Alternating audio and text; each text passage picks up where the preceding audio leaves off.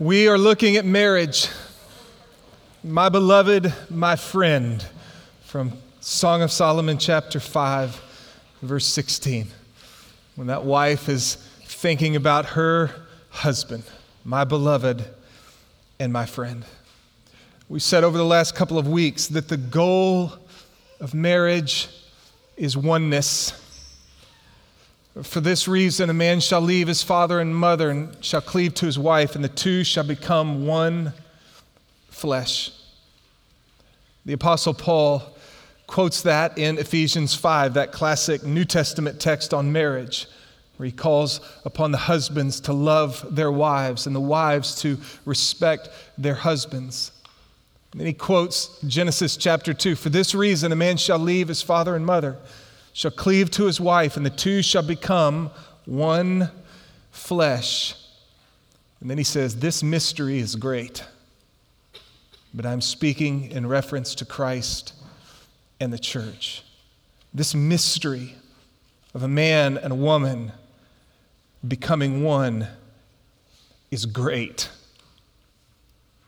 But I'm speaking in reference to Christ and his church. We'll come to that in just a second. If you have your Bible, turn with me to Genesis chapters 1 and 2.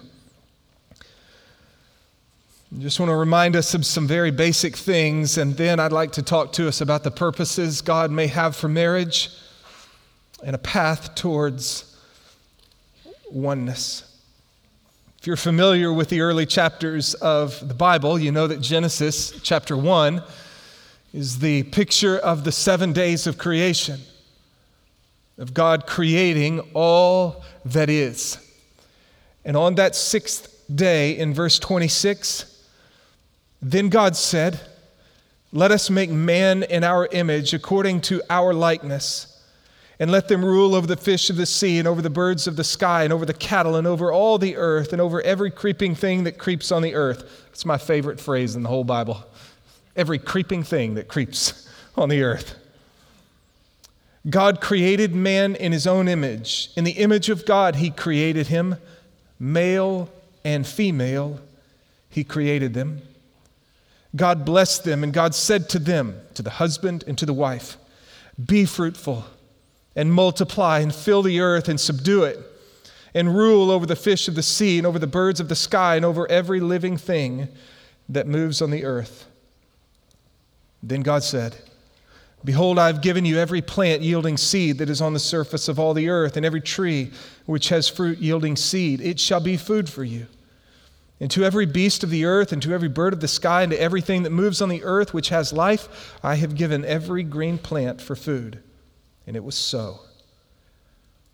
God saw all that he had made, and behold, it was very good. Up until this point, it was good. It was good. It was good. It was good. It was good. And now he makes a man and a woman, and he says, It is very good. And there was evening and there was morning, the sixth day. Thus the heavens and the earth were completed and all their hosts. By the seventh day, God completed his work which he had done, and he rested on the seventh day from all his work which he had done. Then God blessed the seventh day and sanctified it, because in it he rested from all his work which he had created and made. We made this point, I think, a couple of weeks ago, but God created the cosmos to be a place where he would dwell with his people. And he creates it, and he creates Adam, and he creates Eve, and we'll see in chapter 2, he places them in a garden. And when all of this is complete on that seventh day, God rests. He dwells with his people. In chapter 3, we'll see he walks in the garden in the cool of the day with them. And of course, sin wrecks it all, but it's where all of it is going. We just sang of it. Um, will, does our God intend to dwell again with us? He does. In chapter 2, it's a little bit closer look at the creation of the man and the creation of the woman. In verse 4, this is the account of the heavens and the earth when they were created, in the day that the Lord God made earth and heaven. Now, no shrub of the field was yet in the earth, no plant of the field had yet sprouted, for the Lord God had not sent rain upon the earth, and there was no man to cultivate the ground. But a mist used to rise from the earth and water the whole surface of the ground. Then the Lord God formed a man from the dust of the ground and breathed into his nostrils the breath of life, and man became a living being. So God creates the man. In verse 8 and following, he creates this beautiful garden. In verse 10, it's near these powerful, beautiful rivers, and there's gold there, and there's bdellium there, and there's onyx stones there. I told the guys at Friday morning Bible study the other day sometimes when we think of the Garden of Eden, we think of a garden in our backyard. And I said, think Yellowstone National Park. Big and beautiful beyond imagination, with the seeming intention to be that Adam and Eve, under God, would be fruitful and multiply, and their descendants would take this garden and cultivate the entire earth to be the dwelling place of God with his people. Verse 15 Then the Lord God took the man, put him in the Garden of Eden to cultivate it and keep it. The Lord God commanded the man, saying, From any tree of the garden you may freely eat, but from the tree of the knowledge of good and evil you shall not eat, for in the day that you eat from it you will surely die. Then the Lord God said, It is not good for man to be alone. I will make him a helper suitable for him. Out of the ground the Lord God formed every beast of the field, every bird of the sky, and brought them to the man to see what he would call them. And whatever the man called a living creature, that was its name. The man gave names to all the cattle and to the birds of the sky and to every beast of the field, but for Adam there was not found a helper suitable for him. So the Lord God caused a deep sleep to fall upon the man, and he slept. And God took one of his ribs and closed up the flesh at that place. The Lord God fashioned into a woman the rib which he had taken from the man and brought her to the man. The man said, This is now bone of my bone and flesh of my flesh. She shall be called woman because she was taken out of man. God creates the man. It's not good for him to be alone. I'll make a helper suitable for him. Takes a rib, fashions a woman, brings her to him. This is now bone of my bone and flesh of my flesh. She shall be called woman.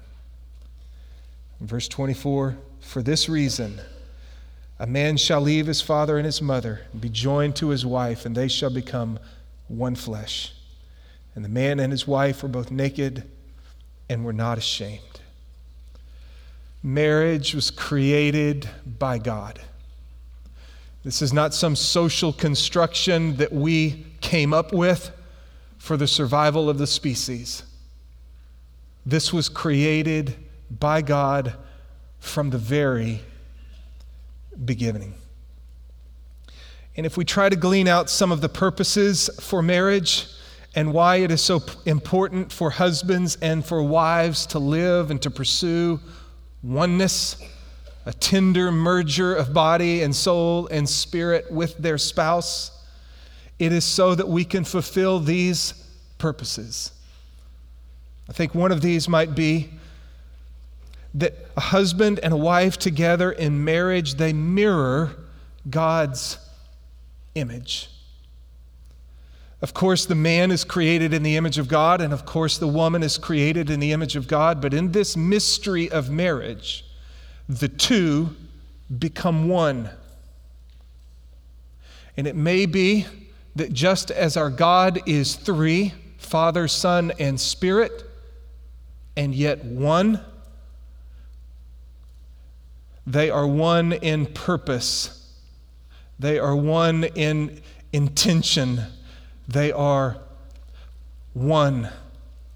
So, too, a husband and a wife, when they come together and are one, they reflect who God is to a watching world. Probably beyond that, though, and probably closer to what Paul is saying in Ephesians chapter 5 what God had in mind when He created a man and a woman and brought them together in marriage. For the husband to be the head, the servant leader of his family, and the wife to be the helper, the servant lover of, of her husband and her family, and that together they would come together to be one. that his loving leadership and her loving respect would come together and be a picture of Christ and his church, of God's love for us and our respect and following and submission to him. That something amazing is going on when a husband lovingly leads his wife and when a wife lovingly respects her husband, and that together it's a picture of Christ's love for his church and the church's respect for Christ. And that oneness, therefore, is expressed for us practically in a lifetime commitment to one another. Just as Christ will never leave nor forsake his church, his bride, nor is a husband to ever leave or to forsake his wife. And just as the church is to be committed to following Jesus Christ and respecting and submitting to his leadership, so to a wife committed to following the leadership of her husband. Our marriages, as we pursue God's vision for marriage, they mirror God's image. Second purpose, it seems to be that they mutually complete one another. God created Adam, but he then said, It's not good for Adam to be alone. I will make a helper suitable for him. And maybe the best word for this is companionship. That God created for Adam and for Eve a companion. We talked a couple of weeks ago that Satan hates marriage and Satan has schemes to try to create in your marriage and mine isolation that will ultimately lead to the destruction of the marriage. God gives marriage to provide and replace isolation and meet our deep longing for close and intimate relationships. And so it's good for us to remember that God created this as a social institution. It's marriage, it's made up of two people together. And he designed it to be the first of interdependent relationships. We need each other. And that it's to be the primary relationship or the priority relationship of a family. This comes, this marriage of the husband and the wife comes first, and then be fruitful and multiply.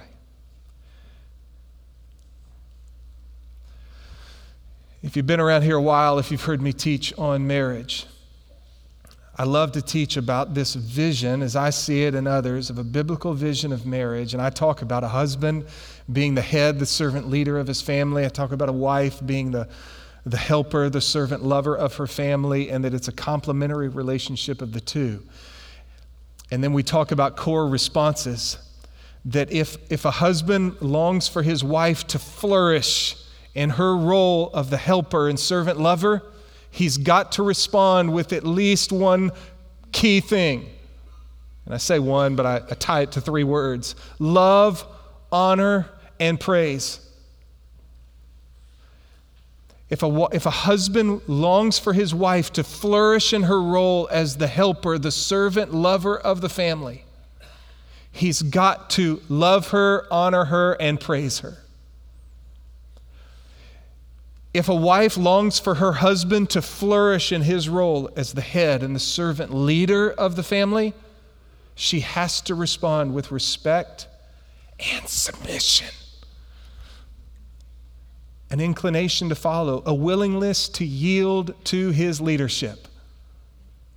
Never following him into sin, but following him, yielding to his leadership, respecting what God has called him to be in the marriage. And then we go on to talk about some key needs that each of us have. That a husband, if he wants to meet the key needs of his wife, we talk about four of them. Number one, companionship. Number two, security, both relationally and financially. Number three, significance. She's got to know what she's doing is significant.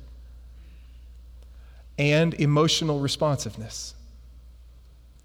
And we talk about if a wife wants to meet the core needs of her husband, companionship, admiration, support, and physical responsiveness.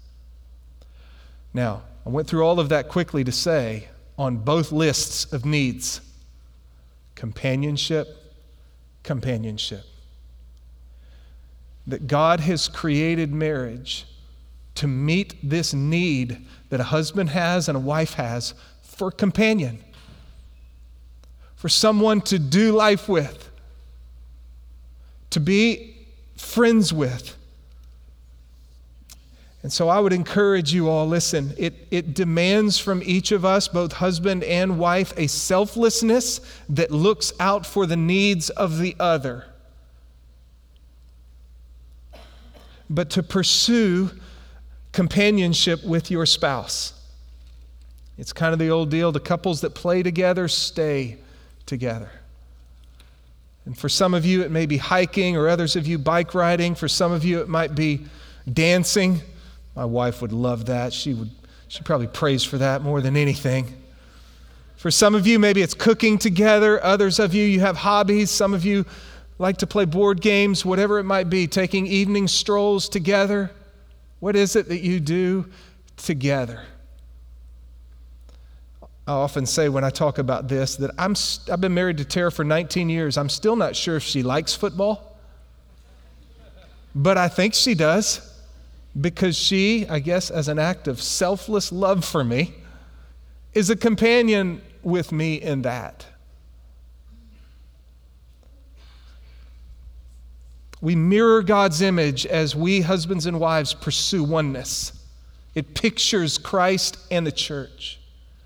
We mutually complete one another when we pursue oneness. It's one of the reasons God created marriage was to meet the need of Adam. He's alone, and that's not good. I'll make a helper suitable, and that together they'll complete one another. Another purpose for your marriage, our marriages, is to multiply a godly legacy. In 128, God blessed them. And God said, Be fruitful and multiply and fill the earth. Marriage provides the divine context for having children.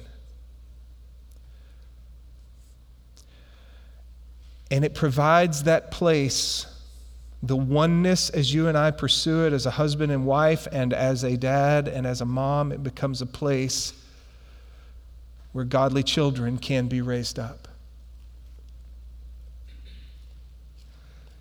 Neither a woman nor a man are made emotionally, spiritually, and physically to raise children by themselves. And I know some of you have had to do it. And God's grace to you. That's not the ideal. The ideal is dad and mom together. Dad with all of his strengths, mom with all of her strengths together. It seems that children, as they're growing up to appreciate their own sexual identity, they must see the harmonious relationship between a dad and a mom, between a man and a, hus- and a woman, between a husband and a wife. Those kiddos can see a man, they can see a woman, and they can see as they pursue oneness and the the give and take of a complementary relationship, of a leader and of a lover. The husband and wife, the roles of husband and wife are best understood by children as their parents model this. What an opportunity we have with the children that God has entrusted to us. You ever thought about it? What is the purpose? What is God's purposes for marriage? I like these three. God's purposes for your marriage and mine are that we would mirror His unbelievable, wonderful image of a husband and a wife together. This mystery is great, but I'm talking about the relationship between Christ and His bride. It provides an opportunity for us to mutually complete one another com- as we pursue oneness and companionship. And it, it provides the context to multiply a godly legacy. And so, husbands, and so, wives, pursue oneness. Fight against the schemes of the enemy that would seek to isolate you from your spouse. God's path towards oneness is maybe seen in this verse in 224 broadly. For this reason, a man shall leave his father and his mother and be joined to his wife, and they shall become one flesh. What's the first thing that we have to do? It's leave. We, we have to leave our father and our mother to establish independence from our parents. Some of you have been married so long, you did that a long, long time ago. Or did you? Sometimes that connection to mom or that connection to dad or that connection to parents, sometimes you still haven't left. Eh. Probably all have struggled with that a little bit where relationship with parents is creating isolation with our spouse because we haven't fully left, not just physically, but emotionally or financially or the like. Leaving has to be done in the context of honoring to one's parents, so thankful for them, loving towards them but we have to move away from dependence upon them in order to do the next thing, which is cleave to our spouse. For this reason, a man shall leave, and then, secondly, he shall cleave. It's to establish that commitment to one another. We just read through it, but let's briefly look at it again in chapter 2, verse 18. God created Adam with an unmet need. It's not good for the man to be alone. God created him with this unmet need. He needs someone else I will make a helper suitable for him. And so in verse 19 and 20, God shows him his need. Out of the ground, the Lord God formed every beast of the field, every bird of the sky, brought them to the man to see what he would call them. And whatever the man called the living creature, that was his name. The man gave names to all the cattle and to the birds of the sky and every beast of the field. But for Adam, there was not found a helper suitable for him. So apparently, as all the animals were passing by, there's a male and there's a female, and there's a male and there's a female, and there's a male and there's a female, and he begins to think, Where's mine?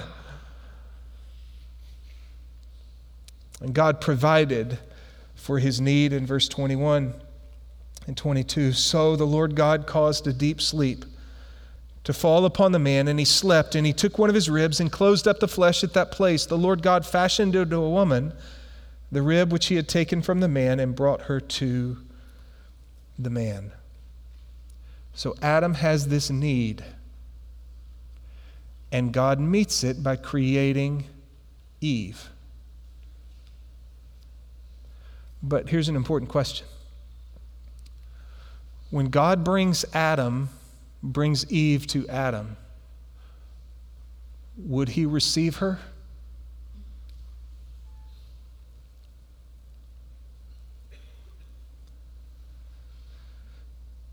would he receive Eve as God's provision for his need?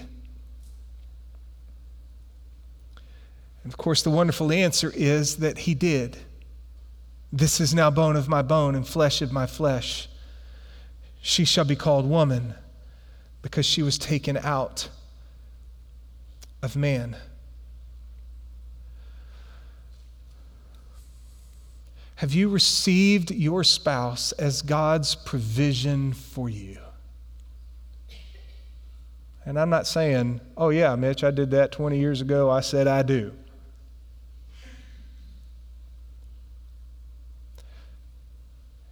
Today,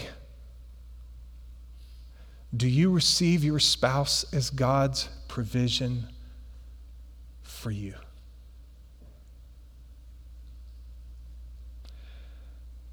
Adam certainly was focused upon God's character and upon God's goodness. That God is sovereign and God is good, and this is what God has brought to me, for me. And he receives her. And what's wonderful about this is he receives her not based upon any of her performance. She hadn't had an opportunity to do anything. This is God's provision for him, and he gladly receives her. So we leave and we cleave and then become one flesh. For this reason, a man shall leave his father and mother, be joined to his wife, and they shall become one flesh.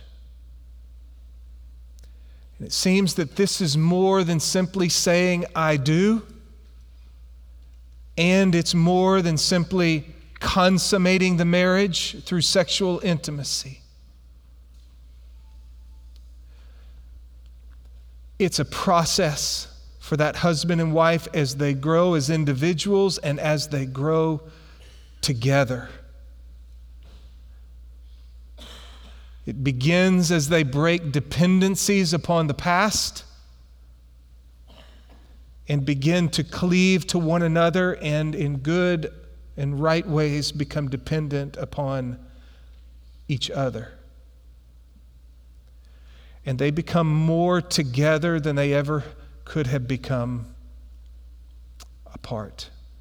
And physical sexual intimacy is just an expression of that oneness, that tender merger over time of the husband and the wife, body, soul, and spirit.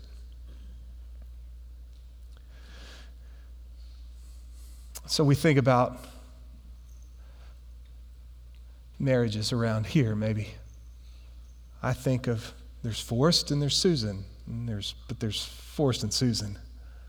There's Matt and there's Lori, and th- but there's Matt and Lori. There's Ward and there's Berta, but there's Ward and Berta. They, they left and they cleft, they cleaved, and they have become one. And listen, you and I, we don't have to wait 40 years of marriage or 50 years of marriage or however long they've been married. We leave, we cleave and we become one flesh, committed to one another, loving towards one another.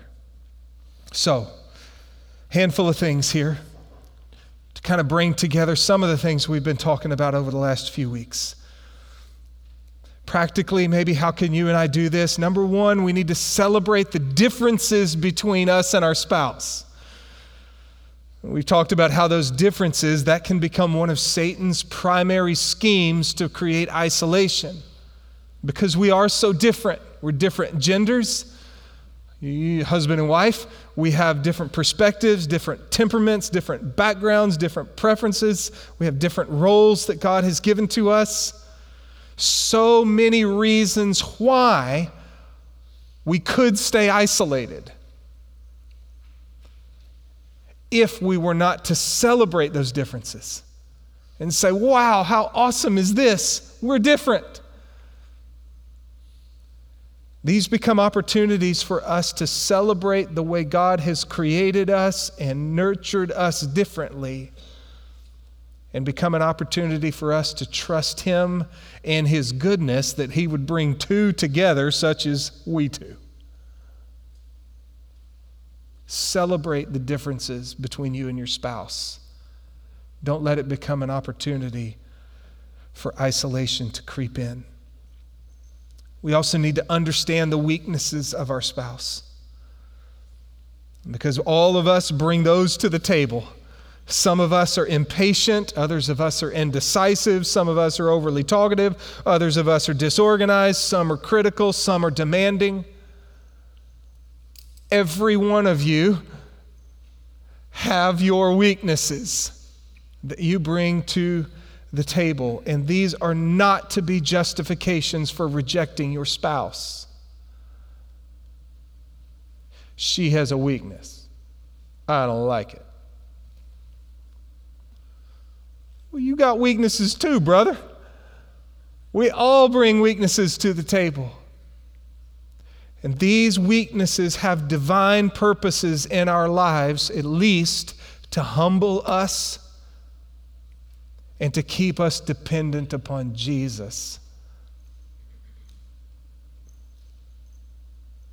So, those weaknesses in your spouse that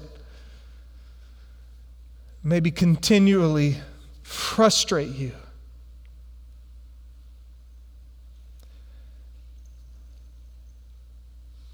Don't let the enemy creep in and cause isolation because of it.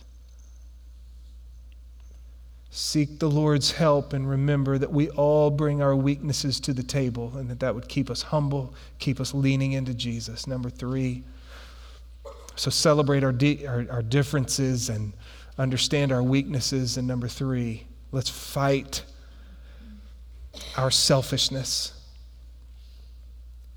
The selfishness that we bring to the marriage. And again, we have to all admit that we bring it to the marriage. It is from Genesis chapter 3 in the heart of every one of us an inclination to look out for number one first. We must admit that we are selfish, and by the grace of God, seek to put that to death and be like Jesus and lovingly, selflessly serve our spouse.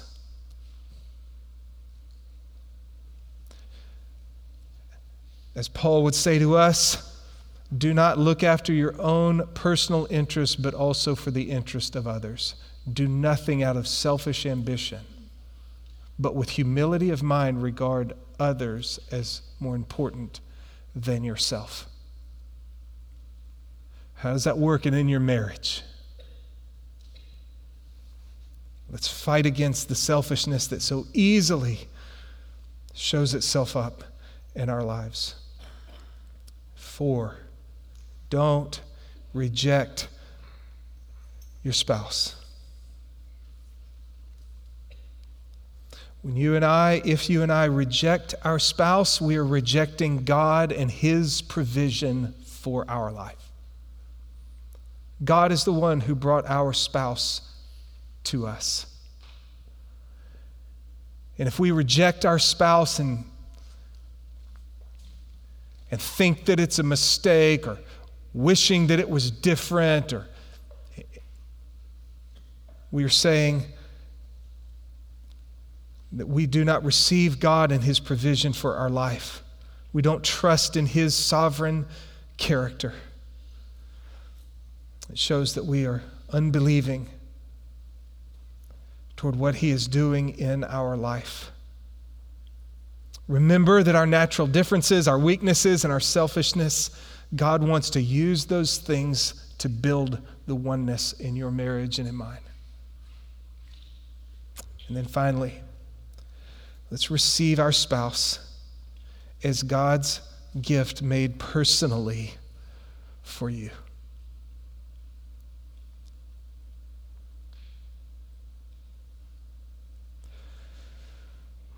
If I were going to sum it up in one thing this morning, I think that's what it would be.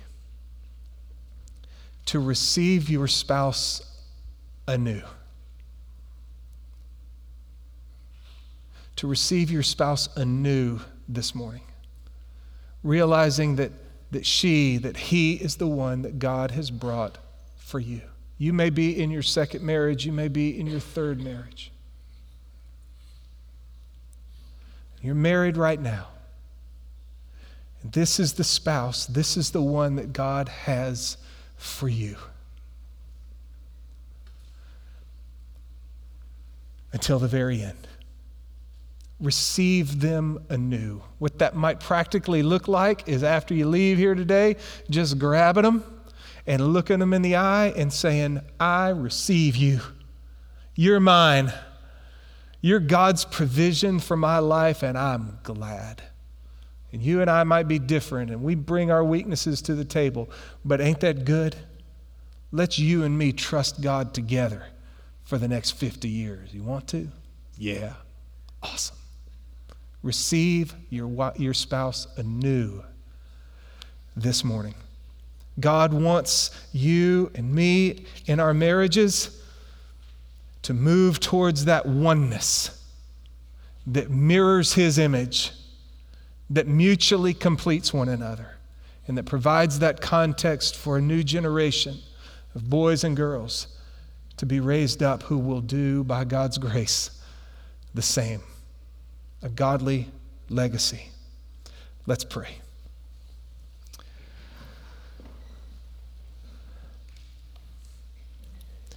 Father in heaven, thank you for the gift of marriage. What a gift. A husband and a wife together to love one another and to encourage one another and to help one another and pray for one another and complete one another and to have fun with one another and to go through hard times together and to persevere together. What a gift. And Lord, we know that our enemy would love nothing more but to destroy our marriages. And we know that we bring our own sin to the table that can so easily cause problems. But we want to look to you today. And we want to pray for your help and for your protection. Again, Lord, would you strengthen the marriages here of Redeemer? Would you lead each of us, husbands, each of us, wives, to repentance where need be? Where we see ourselves falling short of, of the high calling that you have called us to and help us to be humble about that and repentant about that, oh God. I pray that we husbands would love our wives. And where any of the wives may need to repent from the places they may be falling short of this high calling of being a wife, would you help them to humbly repent and to seek your help and to obey. God, lead us together towards continual repentance and faith and trust and obedience. Loving husbands, respectful wives, together for a lifetime. This mystery is great, but what a blessing. Again, Lord, any marriages that are really struggling, might you today work a miracle and crush what's coming between them. Crush it. And may it just be a, a, miracle of divine grace that just changes the marriage in a moment. From selfishness to selflessness. From disobedience to obedience. To love and respect. And that there would be from this day on a newfound commitment to one another in pursuing oneness until death.